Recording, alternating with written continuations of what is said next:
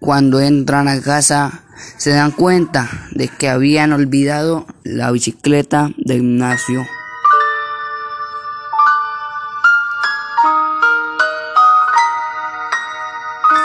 Hermano, hemos olvidado tu bicicleta en el camino. Hijos, mañana iremos a buscarla. Al otro día salen a buscar la bicicleta. Cuando llegan al lugar escuchan un sonido espeluznante. Mamá, mamá, la bicicleta no está. Mamá, ¿ahora qué hacemos? Tranquilo, hijo, que la encontraremos. Vuelven a casa muy tristes e Ignacio le dice a su madre Mamá, tengo miedo y si no la encontramos,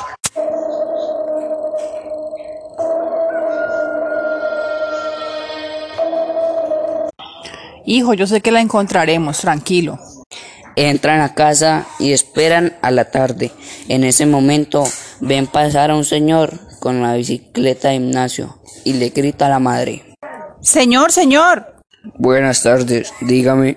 Señor, es que esa bicicleta es de mi hijo. Lo siento, yo me la he encontrado en el camino. En ese momento le explica la madre lo que había sucedido.